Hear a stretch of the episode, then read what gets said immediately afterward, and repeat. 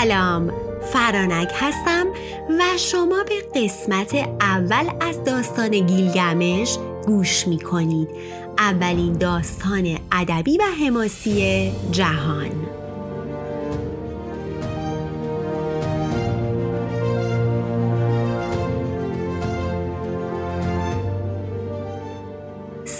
سالهای دور پادشاهی بود مقتدر و قدرتمند به اسم گیلگمش که به شهر اروک فرمان روایی می کرد. گیلگمش نیمه آسمانی بود. یک سوم آفرینشش آدمی زاد و دو سومش خدایی بود. یعنی چیزی بین خدا و انسان. گیلگمش خیلی دانا و قوی بود. چیزی نبود که ندونه کاری نبود که نتونه بکنه و از هیچ سختی و مشکلی هراس نداشت. گیلگمش پنجمین پادشاه اوروک بود. اوروک شهر خیالی و افسانه ای نیست همون عراقه که دچار تحول آوایی شده.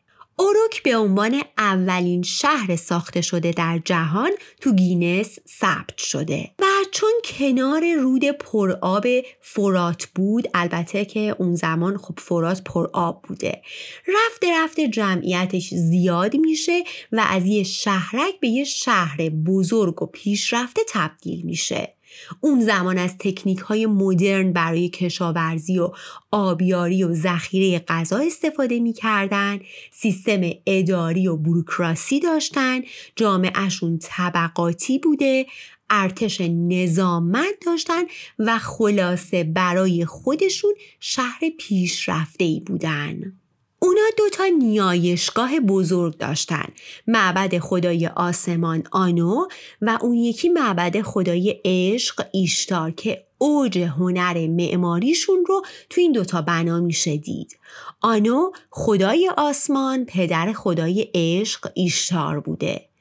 پس سومری ها دو تا معبد بزرگشون متعلق به این پدر و دختر بوده. حالا بریم سراغ خود گیلگمش. گیلگمش پادشاه اروک در عین اینکه خوشگل و جذاب بود ترسناک قوی و خستگی ناپذیر بود.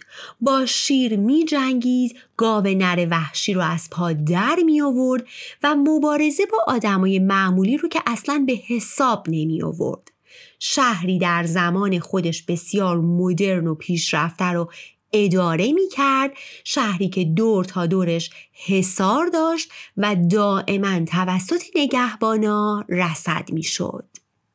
این روال ادامه داشت تا اینکه گیلگمش به محض اینکه فهمید قدرتش فراتر از مردم عادیه تبدیل شد به یک حاکم ظالم و شروع کرد به اذیت و آزار مردم. پسرهای کوچیک رو میفرستاد برای کار اجباری برای نگهبانی ساختمون ها نگهداری از رمه ها و گله ها یا خدمت تو معابد.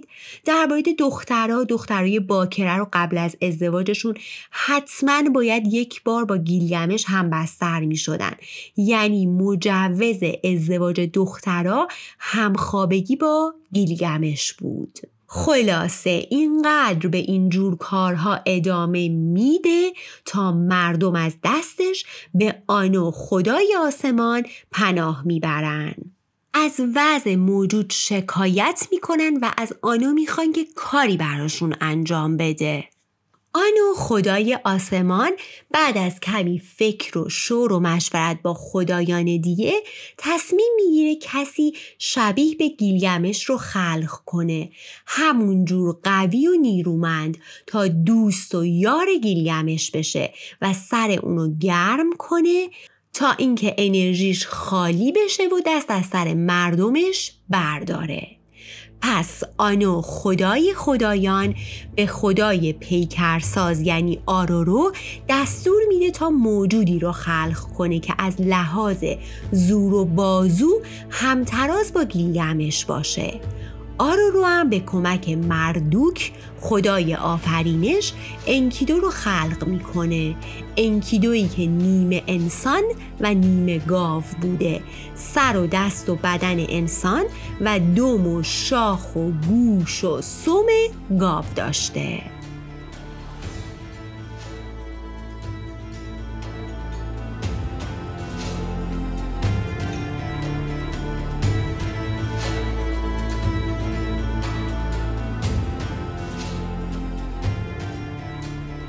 اعتقاد سومریا انسانها و جانوران توسط دوتا خدای آرورو و مردوک خلق میشن. آرورو پیکر اونها رو می‌سازه مردوک هم توی اونا روح میدمه. پس این دو خدا انکیدو رو از خاک رس و آب خلق می‌کنن و البته از روح نینیب خدای جنگاوری و پرخاشگری هم توی اون میدمن تا همتراز با گیلگمش بشه. انکیدو توی طبیعت و بین جونورای جنگل بزرگ میشه. با بدنی پر از مو لباسی از پوست حیوونا و مثل اونا زندگی می‌کرده. دوست و یاوری غیر از جونورا نداشته. با غزاله از رودخونه آب می‌خورد همراه گله حیوانای بزرگ داخل رودخونه می‌رفت و همون می‌کرد و کلا خبری از دنیای متمدن و زندگی شهری نداشت که نداشت. تارزانی بود برای خودش.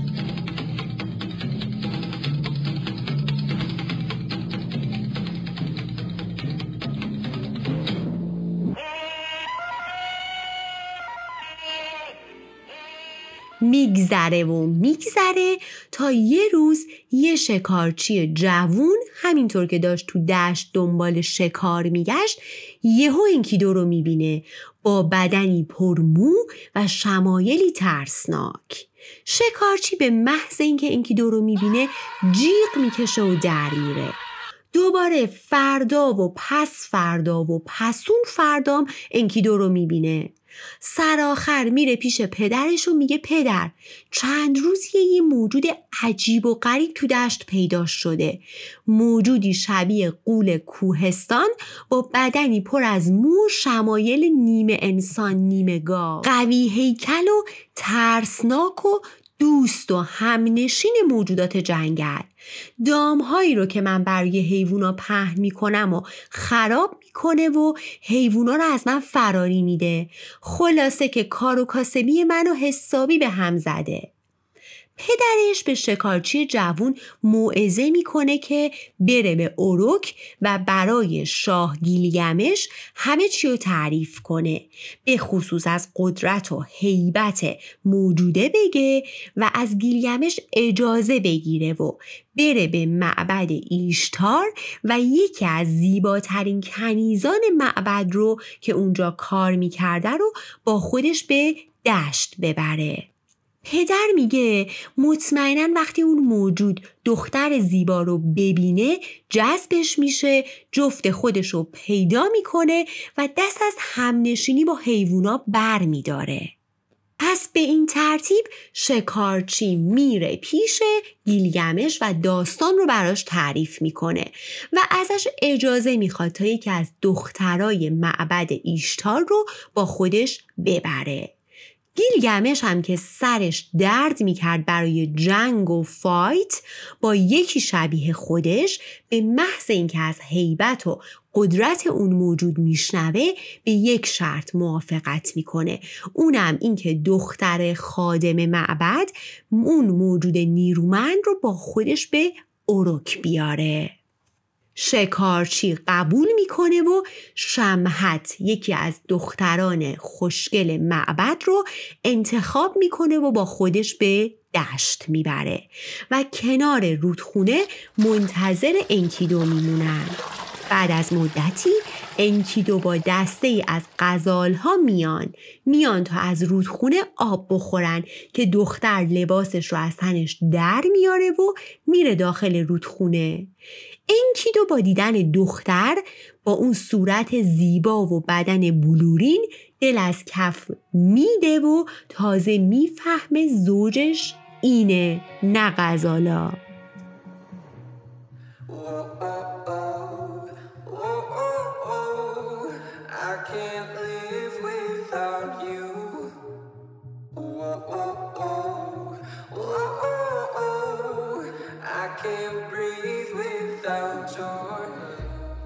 پس بی خیال جونورا میشه و میره به سمت دختر. بله اونا شیش روز و هفت شب رو با هم میگذرونن و توی این مدت انکیدو حسابی کامجویی می‌کرده و دخترم تا جایی که می‌شد به انکیدو زبون و آداب و رسوم آدمها رو یاد میده. بعد یه هفته که دیگه همه چی برای انکیدو تکراری میشه یهو یاد دوستای قدیمیش میفته. پس دختر رو رها می‌کنه و میره به دشت پیش حیوونا. اما توی این یه هفته حیوونا با انکیدو غریبه شده بودن. دیگه اونو تو جمع خودشون راه نمیدن و ازش میترسیدن و فرار می‌کردن. انکیدو می‌فهمه که دیگه بین اونا جایی نداره. وقتی از همه جا رونده شده بود شمحت فرصت رو مناسب دید و شروع کرد به تعریف و تمجید از اوروک و قشنگیاش. به انکیدو میگه من می‌تونم تو رو با خودم به شهر ببرم و در جریان باش که پادشاه شهر مردی بسیار نیرومنده که گاو نر و شیر پیشش مثل پشه میمونن. انکیدو با شنیدن این حرف وسوسه میشه که بره و گیلگمش و شهرش رو از نزدیک ببینه. از اون طرف شبی از شبا وقتی گیلگمش تو قصر خودش خوابیده بود خواب می‌بینه. که داشته به آسمون نگاه می‌کرده که یه حجمی از ستاره های درخشان با سرعت به سمتش میاد.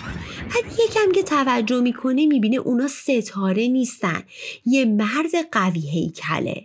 مرد قوی هیکل جلوی پای گیلگمش میاد روی زمین گیلیمش هر چی سعی می‌کنه اونو رو زمین بلند کنه نمی‌تونه. در حالی که همه مردم اوروک دور گیلیمش جمع شده بودن و داشتن نگاش می‌کردن گیلیمش به هن هن میفته و نمی‌تونه اون هیبت رو تکون بده. و این میشه که مردم اوروک میان جلو و جلوی پای مرد قوی هیکل زانو می‌زنن و پاشو میبوسن.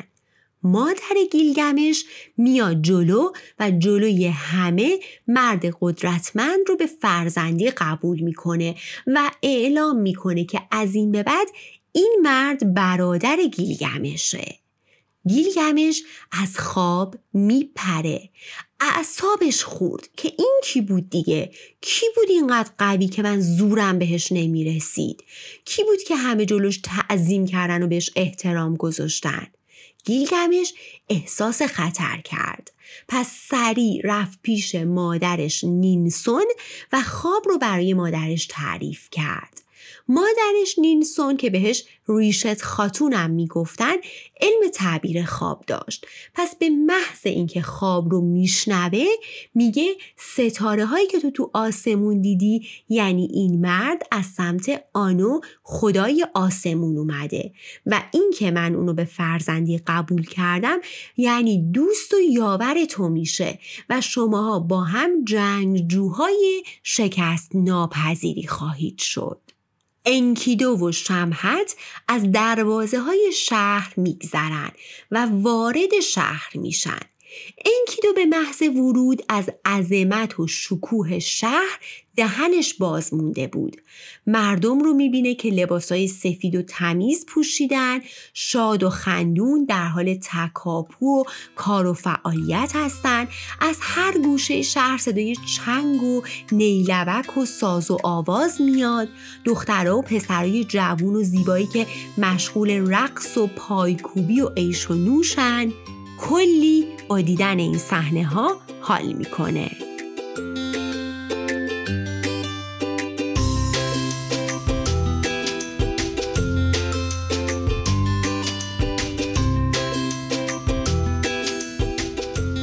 شمحت اول انکیدو رو می‌بره به معبد ایشتار.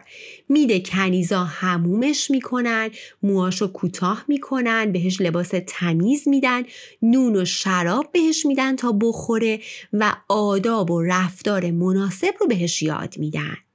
زن پارسایی که دوست مادر گیلگمش بود از خواب گیلگمش هم با خبر بود داشت از اونجا رد می‌شد که انکیدو رو می‌بینه و می‌فهمه که این همون تعبیر خوابه. پس به انکیدو میگه که گیلگمش منتظرته. پشو و زودتر برو به قصرش. انکیدو دیگه مشتاقتر از قبل تا گیلگمش که همه از قدرت و شوکتش حرف می‌زنن رو ببینه پس با قیافه آدمیزادی که پیدا کرده بود تر و تمیز همراه شمحت به سمت قصر گیلگمش حرکت می‌کنن.